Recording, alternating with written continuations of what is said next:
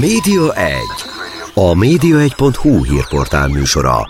Mi történik a tévék, a rádiók, az online sajtó és nyomtatott lapok világában? Kiderül a Média 1 műsorából. A mikrofonnál Szalai Dániel.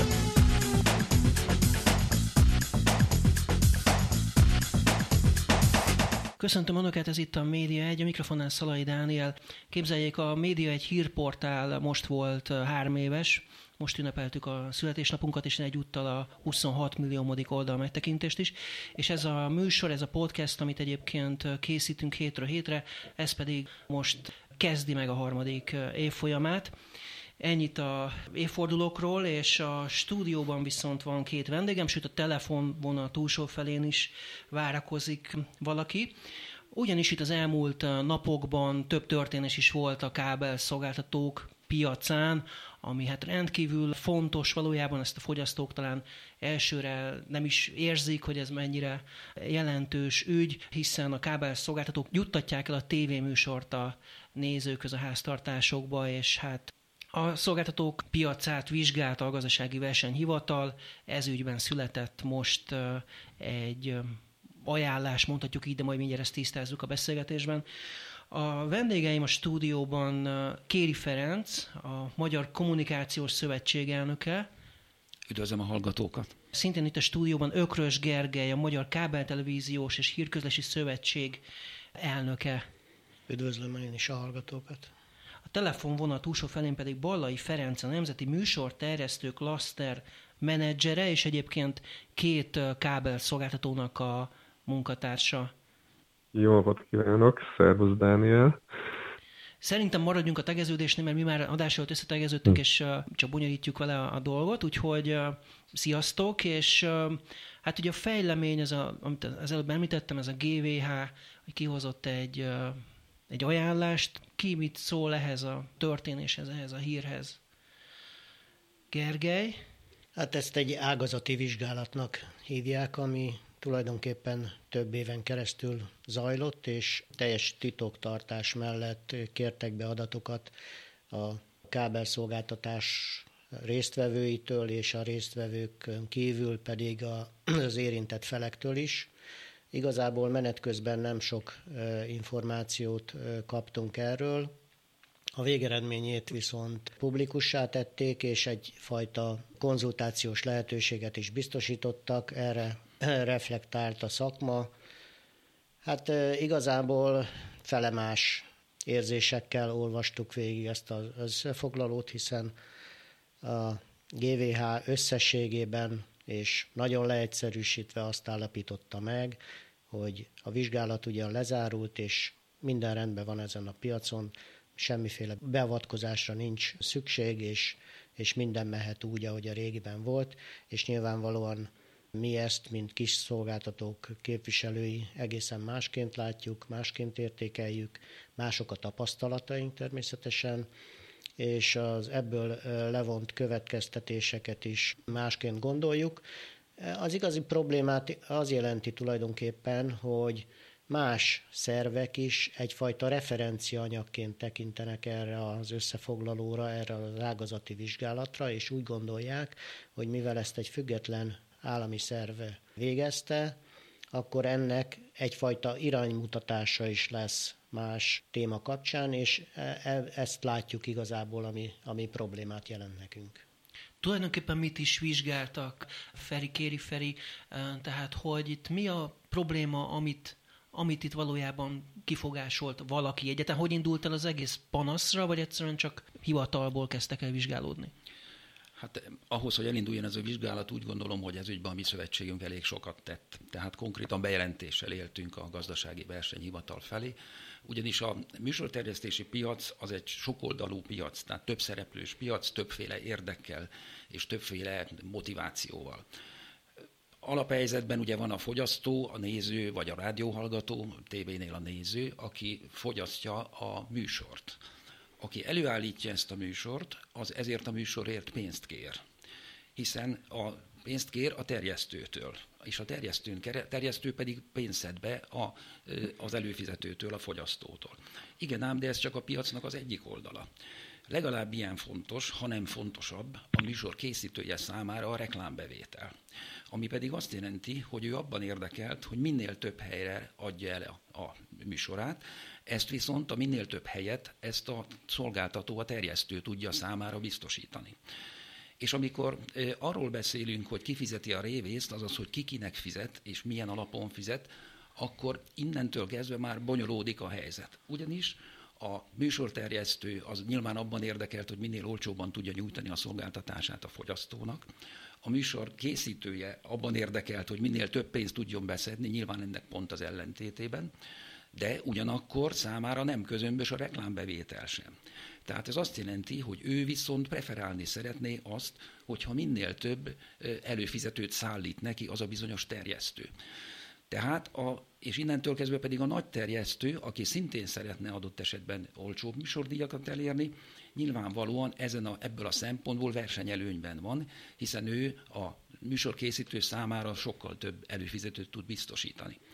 Ebből következően e, mi azt tapasztaljuk, itt a mi alatt most a kis szolgáltatókat kell érteni, a mi szövetségünknek 110 tagja van, ebből kb. 80-90-en szolgáltatnak kábeltelevíziót, összességében 250 ezer háztartásban, és ő nekik az a tapasztalatuk, hogy a műsorkészítőkkel való tárgyalások során ez a bizonyos műsordíj, hogy ki mennyit fizessen érte, ez meglehetősen aránytalan. Tehát, és konkrétan ez volt a bejelentésünk tárgya, hogy szíveskedjen a hivatal megvizsgálni ezt a piacot ebből a szempontból, hogy vajon arányosak-e és méltányosak-e azok a díjak, amelyeket a műsorkészítők alkalmaznak. Ez volt az egyik. A másik tárgya a bejelentésünknek az volt, hogy a műsorkészítők a műsoraikat csomagokban adják. Ugye ezt mindenki tudja, hogy a nagyobb szolgáltatóknak van egy vezércsatornájuk, vagy kettő. Tehát mondjuk a TV2-nek, vagy az RTL Klub, vagy az RTL Magyarországnak mondjuk az RTL Klub, vagy a TV2 a főcsatorna. Így van, de ugyanez megvan a külföldi csatornák esetében is, tehát a Discovery-nek is van főcsatornája és ilyen segédcsatornái.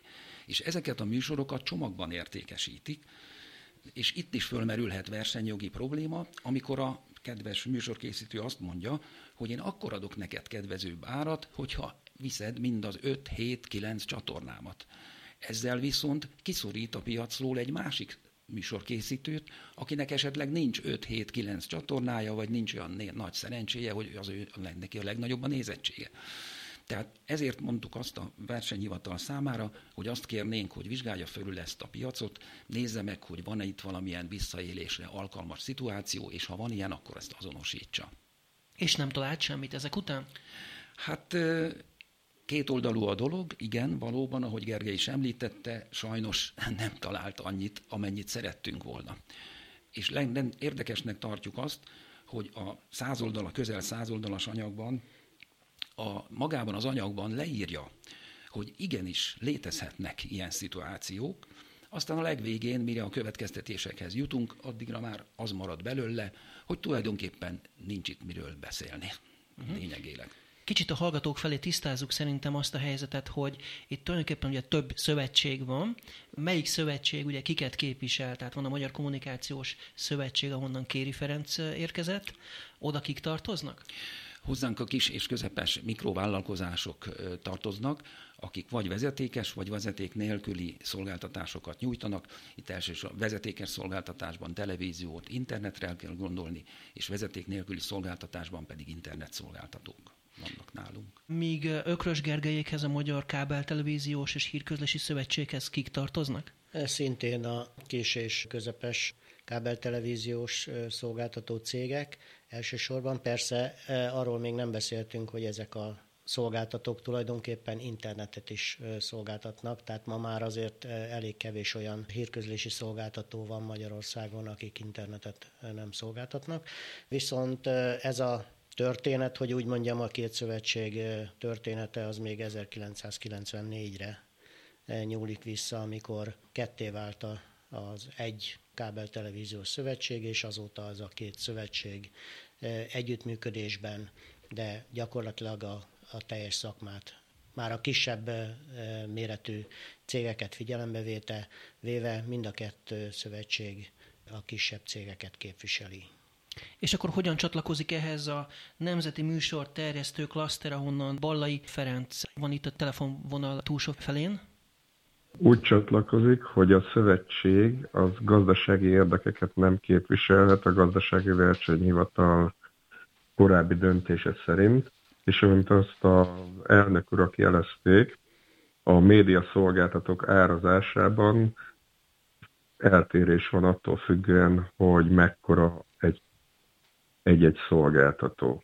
Nyilvánvaló, hogy a kicsik is keresték azt a lehetőséget, hogy miként tudnak esetleg gazdaságosabban szolgáltatni. Így jött létre a Nemzeti Műsorterjesztő Klaszter, amelynek úgy a MKS-ből, mint az MKHS-ből vannak tagjai, mint egy 180 ezer háztartás gyakorlatilag közösen szerzi be a televízió műsorokat a médiaszolgáltatóktól, ami még mindig kedvezőbb, mint hogyha egyénileg szereznénk be, ugyanakkor még mindig jelentős hátrányban vagyunk a piacon elérhető leg, információink szerint elérhető legjobb árhoz képest. Ugye elhangzott, hogy akkor nagyjából ez a klaszter hogy működik, hogy épül föl, és akkor ez a három szervezet, ez nem egymással rivalizál, hanem mind a három szervezet egy irányba tart? Ezt jól értem? Így van, így van. És milyen a, milyen a viszonya a nagyokkal? Akkor ott viszont azért van egy ütközet ezek szerint, akik ilyen értelemben ellenérdekeltek abban, hogy hogy, tehát, hogy ott, ott úgy működik, hogy, hogy minél nagyobbak, és akkor annál kisebb árat akarnak kivívni maguknak? Így van, hiszen azért nem szabad megfeledkezni arról, hogy verseny van ezen a piacon, tehát abszolút szabad a verseny, ami azt jelenti, hogy a nagy szolgáltatók számára kvázi kötelező az, hogy versenyezzenek egymással, tehát magyarul tiltott az együttműködés. Ebből kifolyólag nem szabad rajta csodálkozni, hogy a piacvezető szolgáltatók, amiből három-négy van az országban tulajdonképpen, ők szigorú titokként őrzik egymás között azt, hogy ki milyen szerződéseket köt, milyen árakat kap, stb. stb. És a többi szolgáltató pedig aki minél kisebb, nyilván annál inkább rá van szorulva arra, hogy együttműködjön, és például a Nemzeti Média Terjesztő Klaszter keretébe tömörülve próbáljanak piaci méretet fölmutatni, és ennek megfelelően jobb árakat elérni. A kifogásunk tárgya, egyik tárgya ugye az volt, hogy ezt nézze meg a versenyhivatal, hogy ez korrekt, fair, módszeren, fair módszerek szerint történik-e ez a bizonyos tárgyalás. Közben Ökrös Gergely jelezte, hogy szeretne valamit mondani. Igen, Figyelme? kiegészíteném én tulajdonképpen azzal, hogy honnan is jött ez az egész probléma. Vissza kell egy picit a múltba tekinteni ahhoz, hogy lássuk az egész kábeltelevíziós szakmának a műsorterjesztésre vonatkozó részét. Amikor tíz évvel, körülbelül tíz évvel ezelőtt megjelent a, a Digi Kft. Magyarországon, akkor rendkívül alacsony árakon kezdte el a, a televíziós műsorokat szolgáltatni. Ez olyannyira megszokottá és egyfajta piaci verseny erősödéséhez vezetett, hogy gyakorlatilag az utóbbi tíz évben elmondhatjuk, hogy nem emelkedtek a kábel televíziós szolgáltatás árai. Tehát minden tulajdonképpen, ha nem Miközben is az összes... a költségek azok meg A költségek természetesen közben drasztikusan növekednek, és növekedtek, sőt az idén még ugyan nem beszéltünk róla, de az áramdíjak emelkedése is jelentős költségtényezőként szerepel a cégek életében. Tehát arról van szó, hogy a kábelt szolgáltatásoknak a műsorterjesztésre vonatkozó díjai az utóbbi tíz évben alig-alig emelkedtek éppen a, a piaci verseny miatt, és gyakorlatilag a kisebb cégek sorra ellehetetlenülnek, és nyilván nekünk az a célunk, hogy talpon maradjon a szakma, és a kisebb cégek is valahogy még megéljenek a piacon, de ez egyre nehezebb, és, és azt tapasztaljuk, és évek óta ez, ez a folyamat elindult, és ez a mai napig is tart, hogy ezek a cégek sorra eladják a hálózataikat, kiszállnak a, a, a, a szakmából, kiszállnak ebből a szolgáltatásból, és koncentrálódik ezek, ezek a szolgáltatások.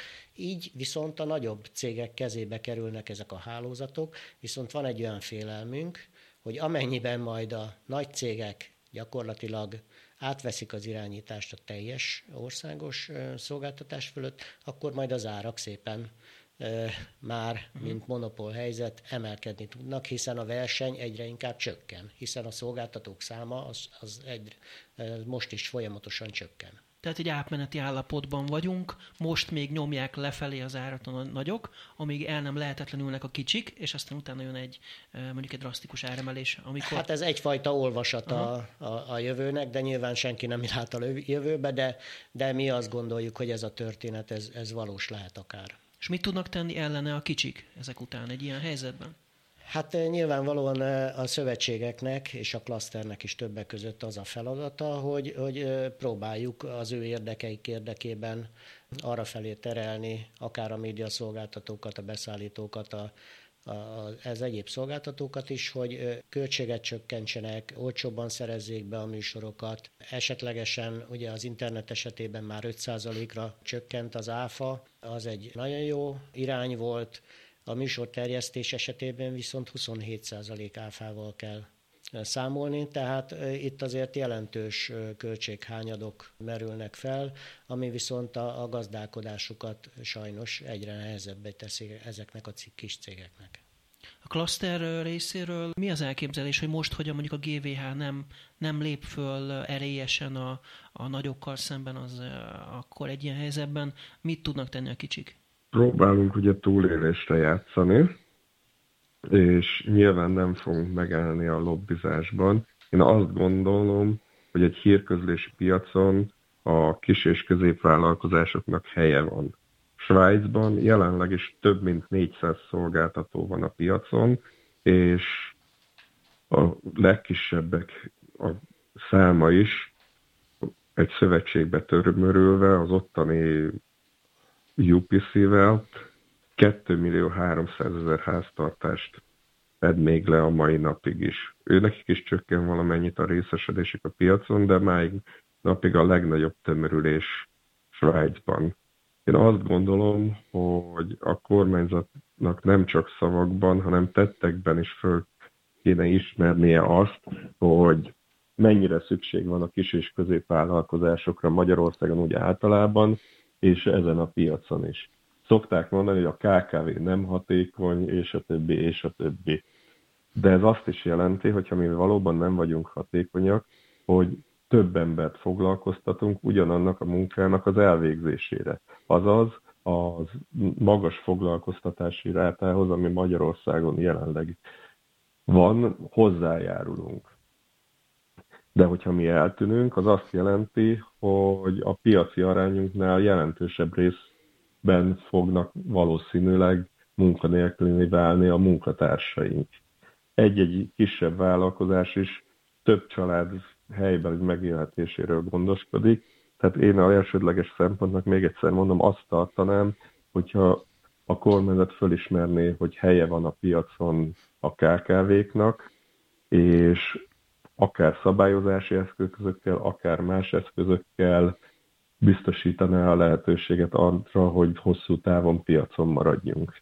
Rögtön megyünk egy kis szünetre, viszont még előtte egy nagyon gyors kérdés csak, hogy abban az esetben, ami most történt, hogy a GVH azt mondta ki, hogy tulajdonképpen nem tesz semmit, ebben az esetben most van-e valamilyen konkrét lépés, amit mondjuk a kommunikációs szövetség, vagy a kábel televíziós és hírközési szövetség, vagy a klaszter tesz, tehát valami fellebbezés, vagy bármi, vagy akkor most itt ezt elfogadják?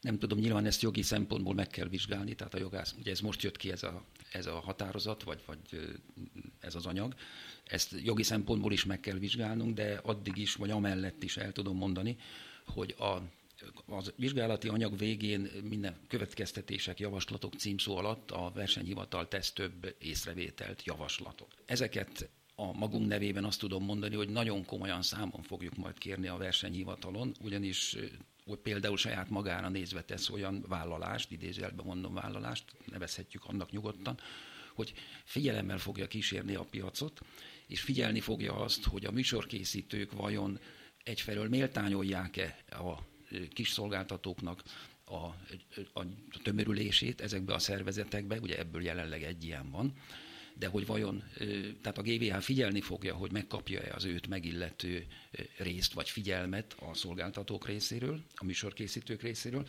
másfelől pedig egy másik vállalása az, hogy figyelni fogja, hogy akik csomagban értékesítik a jelentős befolyásoló er-, erejű csatornájukat, ugye ebből van kettő az országban, hogy vajon ezek a szolgáltatók visszaélnek-e ezzel a helyzettel, és nem tudnak-e olyan szituációt teremteni, ahol ezen húzó csatornáiknak a horribilis áru díját csak akkor hajlandóak csökkenteni, hogyha a terjesztő szolgáltató átvesz a, a kísérő csatornákból is jó pár csatornát.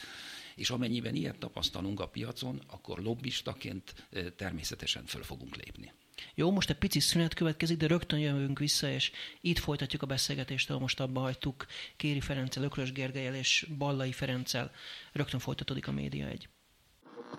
Média 1.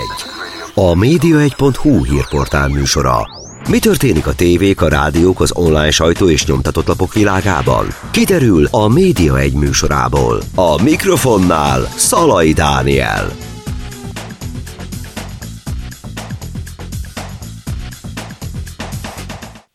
Ez itt továbbra is a Média 1. A vendégeim tehát Kéri Ferenc, Ökrös Gergely és Ballai Ferenc. Gergely, ugyanezt gondolod, mint, mint Kéri Ferenc is? Tulajdonképpen igen, hiszen a GVH jelentés összefoglalójában le van írva egyértelműen, hogy a klaszter egy nagyon jó irányba mozdult el, és ennek helye van a, a piacon. Tehát a, a két szövetség tagjai részt vesznek a klaszter tevékenységében, munkájában, és ez az összefogás tulajdonképpen bebizonyította, hogy igenis van ennek értelme, és ezt a GVH le is írta egyértelműen. Tehát ilyen értelemben én azt gondolom, hogy ez előremutató, annak ellenére, hogy gyakorlatilag a vizsgálati eredménynek nem lesz, úgymond a GVH részéről legalábbis nem tudjuk, hogy, hogy milyen folytatása lesz-e egyáltalán, vagy, vagy lesz-e folytatása.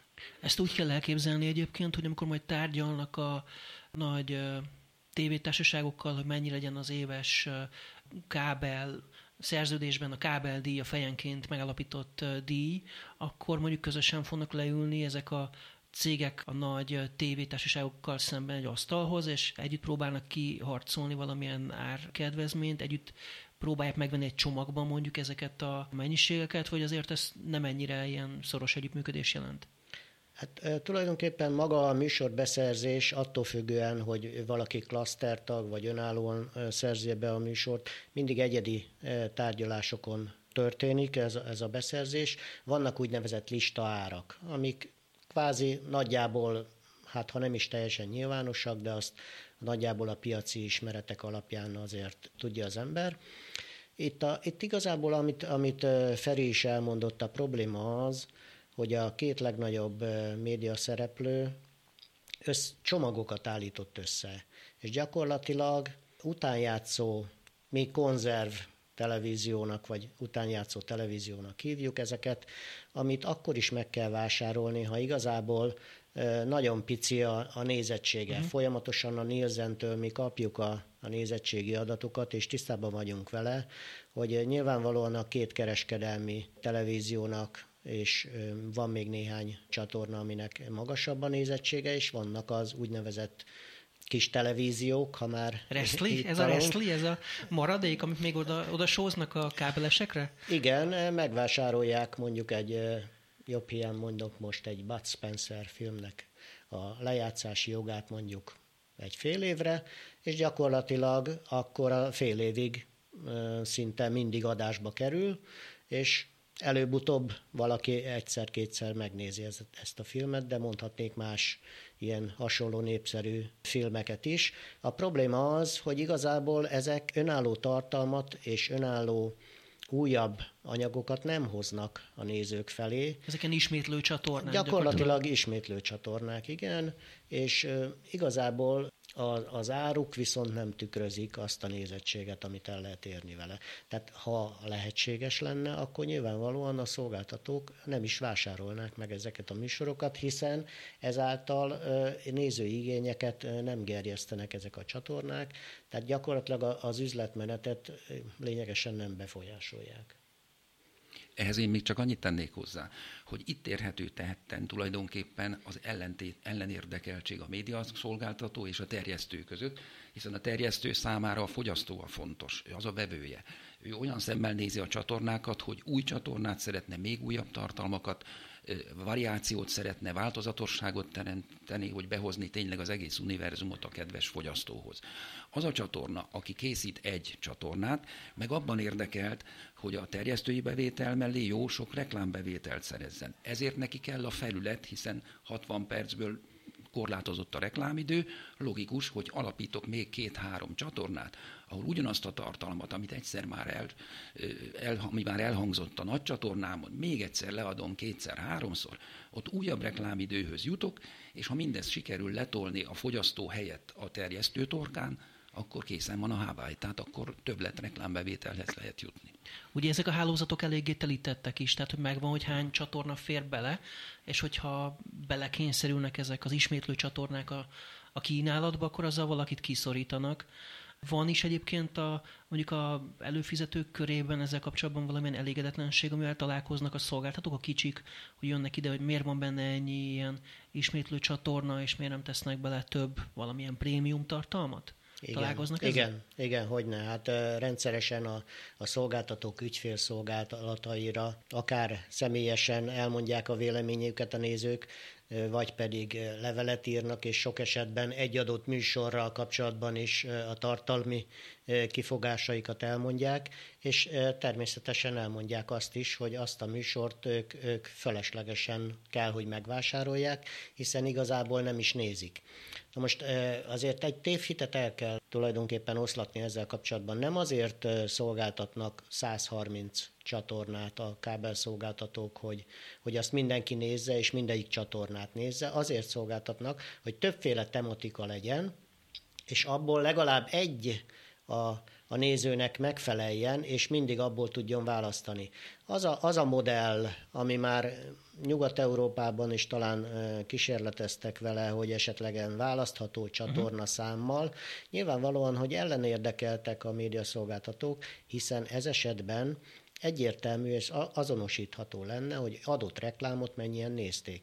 Tehát gyakorlatilag ezt aztán sehol nem sikerült bevezetni, Külföldön is megbukott ez a kívánságlistás Tulajdonképpen csomag? igen, hiszen akkor egy, egy csatornának ötszöröse, tízszeres áron kellene megvásárolni ahhoz, hogy az működjön, hiszen akkor a reklámbevételek is jelentősen csökkennének. Tehát uh, itt ez, ez egy nagyon kényes egyensúly, és nagyon uh, vigyázni kell, ha egy eleme megbillen, akkor az egész rendszer billen, és nekünk az a feladatunk, hogy minden egyes változást, minden egyes problémás helyzetet tudjunk kezelni, fel kell ismerni, és a legjobb tanácsokat adni a tagoknak, vagy akár felhívni a figyelmüket, hogy, hogy mi várható, mert, mert akkor abból nagy probléma is adódhat akár. Ballai Ferenc, ti is találkoztak ezzel a problémával, mint szolgáltató? Találkozunk, de esetleg még egy kis adalékot adnék ehhez. Ugye a médiaszolgáltatók árazásától indult ez a történet, azzal, hogy mondjuk a két legnagyobb médiaszolgáltató aránytalanul többet kér a műsoraiért tőlünk, mint mástól. Ezek mennyit elérik. jelent ez az aránytalanság, hogy körülbelül mekkora eltérés van? Ezt hát erre csak becsléseink vannak, de 50-től 200 százalékig bármi előfordulhat. Tehát kétszeres és áron adják ennek, a, ennek, a... Igen, igen, és ennek a műsornak az ideje szerintem, hogy ezt kifejtsem, nem is elegendő erre, olyan módon, hogy, hogy ez a közönség számára is érthető legyen. Ugyanakkor ezzel az árazási modellel azt elérik, hogy egy kisebb szolgáltató nem tudja az összes ilyen portfóliót biztosítani, akinek sok csatornája van, illetve arra kényszerül, hogy a kisebb csatorna számmal lévő portfóliókkal ne is lépjen kapcsolatban, ezért aztán nem tudjuk teljesen ugyanazt a kínálatot nyújtani. Mert nekünk, hogyha megvásárolnánk a összes műsort, ami mondjuk egy Telekom kínálatában van, az több mint 4000 forintba kerülne. A Telekomnak van ugye a fapados márkája a Flip, ami 4000 forintért tévét, internetet, telefont kínál. Uh-huh. Innen jött ez a következtetés a műsordíjakra vonatkozóan, hogy nyilvánvaló, hogy ha ő ezt nem veszteséggel értékesíti, mert pedig hosszú távon értékesíti, ezért gondoljuk azt, hogy nem, akkor itt a költség oldalon lehet jelentős különbség, és mivel a internet sávszélesség és a telefon összekapcsolódás piacán, mivel ez korábban egy jól szabályozott terület volt, nincsenek ezek az aránytalanságok, mint magán a kábeltévés piacon, a beszerzési oldalon a kábeltévék részéről, ezért nekünk matematikában az jött ki, hogy itt történik még tulajdonképpen egy piaci zavar. Uh-huh.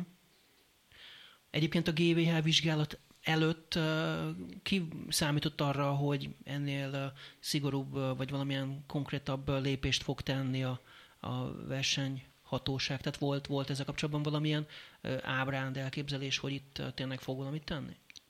Természetesen volt a részünkről, hiszen ugyan tettünk bejelentést, meg több eljárásban is, amikor a GVH kiképte a véleményünket úgy a szövetségekért, mint a miénket, ezt jeleztük a GVH felé, hogy van ez a probléma.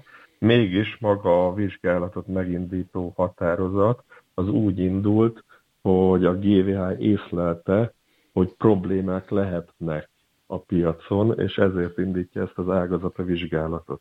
Na most a vizsgálat módszertanánál már voltak érdekes dolgok. Például az, hogyha kérdezhetek-e valamit tőled, Dani? Persze. Nevezd meg a magyarországi nagy műsorterjesztő vállalkozásokat. A nagyokat? Hogy te kiket ismersz, igen. Digitelekom, Vodafone UPC, ki van még? Igen, ezek, Hungária, illetve... mondjuk ugye a speciális, de, de ők mondjuk, akkor ez, talán ez a négy legnagyobb. Igen, igen, illetve ezeknek a leányvállalatait még ide uh-huh. sorolhatjuk, ugye? Invitel, igen, akkor mondjuk. És hogyha ezeket kivesszük, akkor a magyar piacon magyarországi tulajdonban lévő kis és középvállalkozások maradtak. Na most, hogy, hogy nem, ez a GVH elemzés nem ragaszkodott a, ehhez a összetételhez, hanem például a klasztertagunkat, a PR Telekomot is, a TAR Kft-t, aki ugye szintén 100 ezer fölötti előfizető számmal rendelkezik, illetve több klaszter tagunkat is hozzácsapott a nagyokhoz, és így számolta ki, hogy ki mennyit költ műsorra, uh-huh. és az jött ki, hogy hát így már nincs is olyan nagy különbség. Aha. Csak szerintem az lett volna a helyes megközelítés, hogyha azt szerint csoportosítják a médiaszolgáltatókat, ami szerint Magyarországon szoktuk, tehát a három nagyot, illetve leányvállalat itt egy egységként kezelik a vizsgálatban, minket pedig egy másikként. Uh-huh. Hiszen már, hogyha a maga az alapfelvetésnél van egy torzulás, akkor az eredményben is nyilvánvalóan lesz.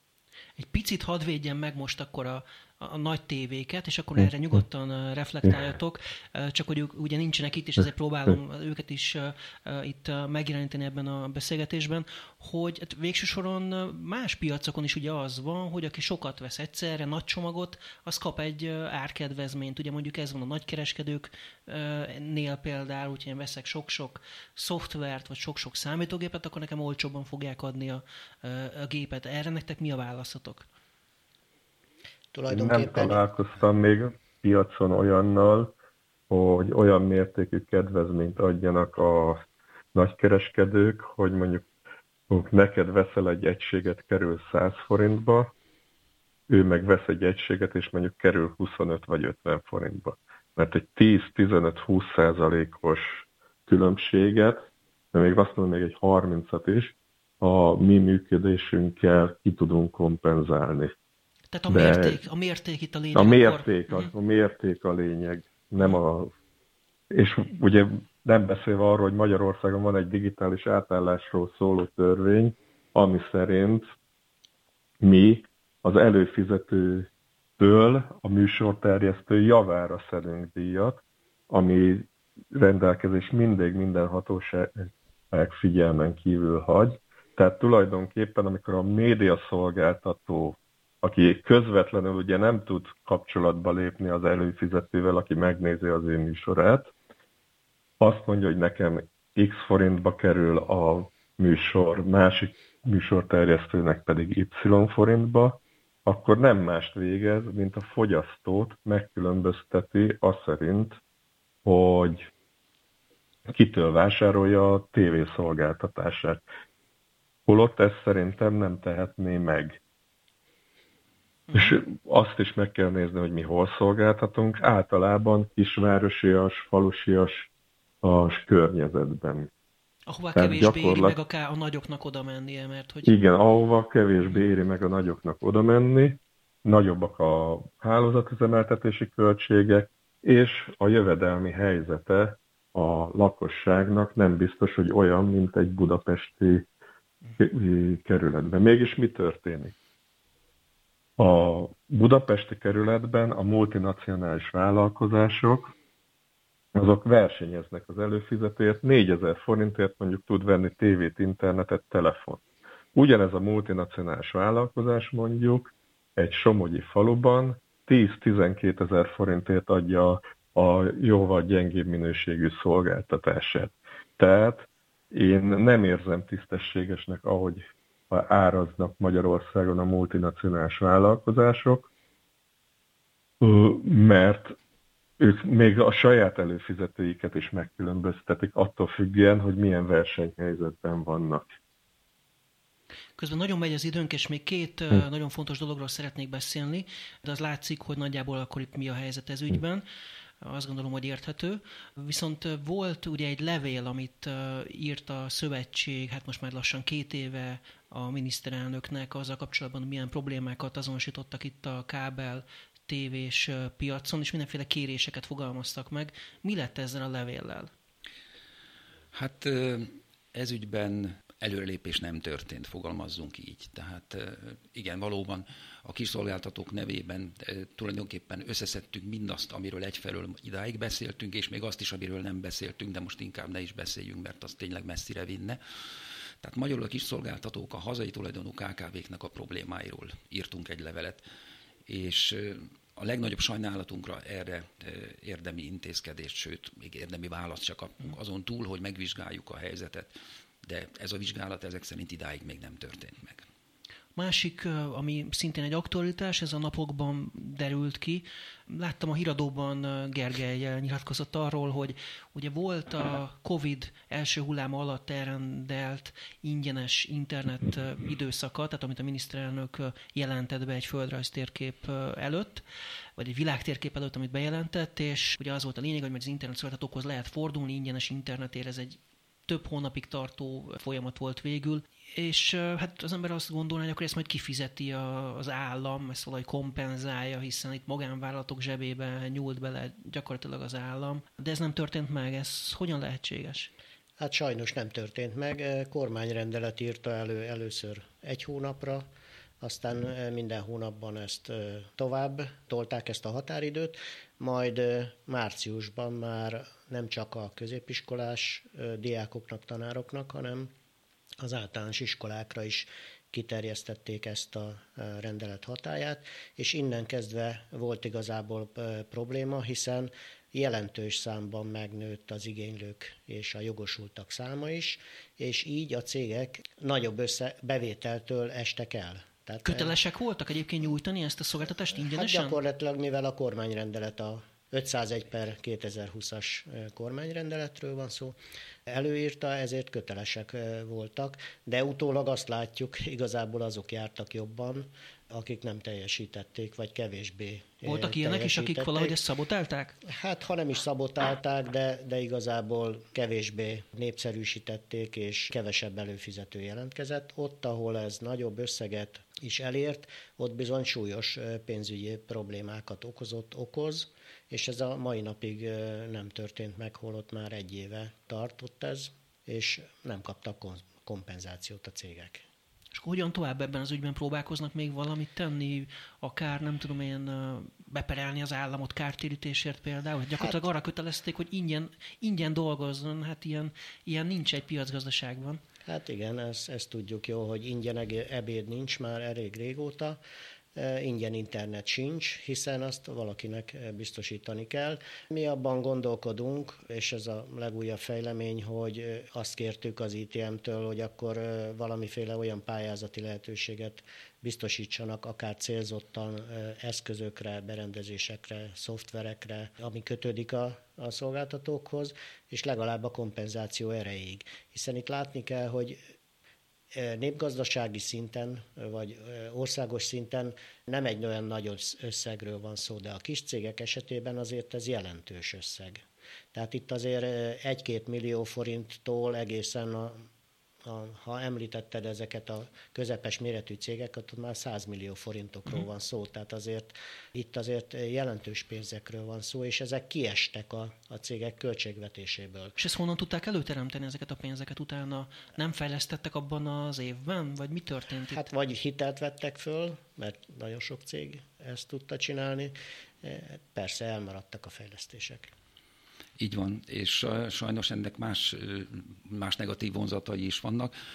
Ugye, amikor ez elindult, kezdtük az elején nagyon röviden, maga a rendelet is olyan volt, hogy többféleképpen érthető. Tehát ugye, mint lobby szervezet kapásból jeleztük azt, hogy ebből a rendeletből nem derül ki az, hogy a szolgáltató hogyan tudja ellenőrizni azt, hogy ki jogosult erre az egész tevékeny, ezen az egész kedvezményre. Ugyanis nem kaptunk rá fölhatalmazást. Tehát ez azt jelenti, hogy aki most Magyarországon vagyunk, aki dörzsölt volt, és aki tudott beírni egy nevet, hogy ki az a diák, aki erre jogosult, és annak van valamilyen OM azonosítója, amiről tudja, hogy ez egy 11 jegyű szám, vagy nem tudom hány jegyű szám, és azt oda ő be tudta írni, akkor már is jogosultá várt erre, a szolgáltat, erre az ingyenes szolgáltatásra.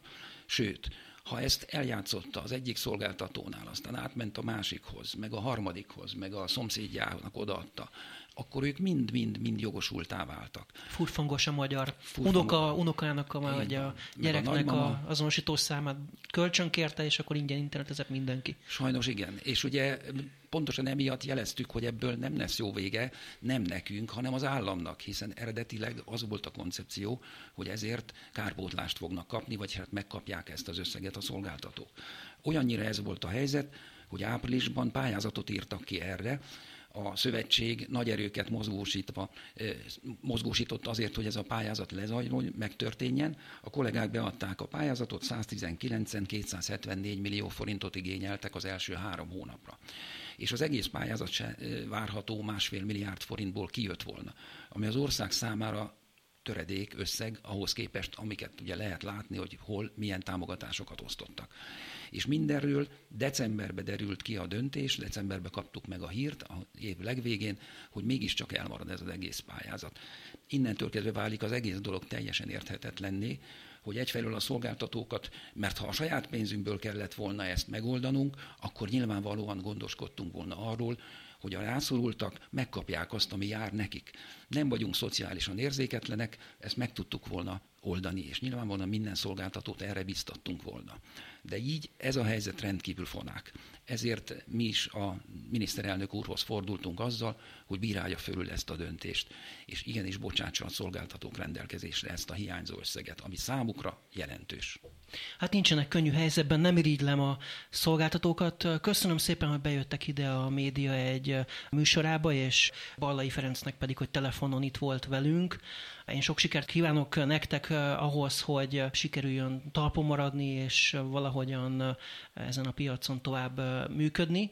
Biztos, hogy folytatjuk majd még ezt a témát is. Még egyszer nagyon szépen köszönöm. Az elmúlt több mint 40 percben Kéri Ferencet, a Magyar Kommunikációs Szövetség elnökét, Ökrös Gergelyt, a Magyar Kábeltelevíziós és Hírközlési Szövetség elnökét, valamint Ballai Ferencet, a Nemzeti Műsorterjesztő Klaszter menedzserét kérdeztem itt a kábeltévés piac, és a, egyáltalán a, nem is csak ugye kábelen szolgáltatnak ráadásul, hanem mindenféle rádiós, meg egyéb technológiák segítségével is, tehát ezeket a műsorterjesztői, meg internetterjesztői piacot érintő aktualitásokról.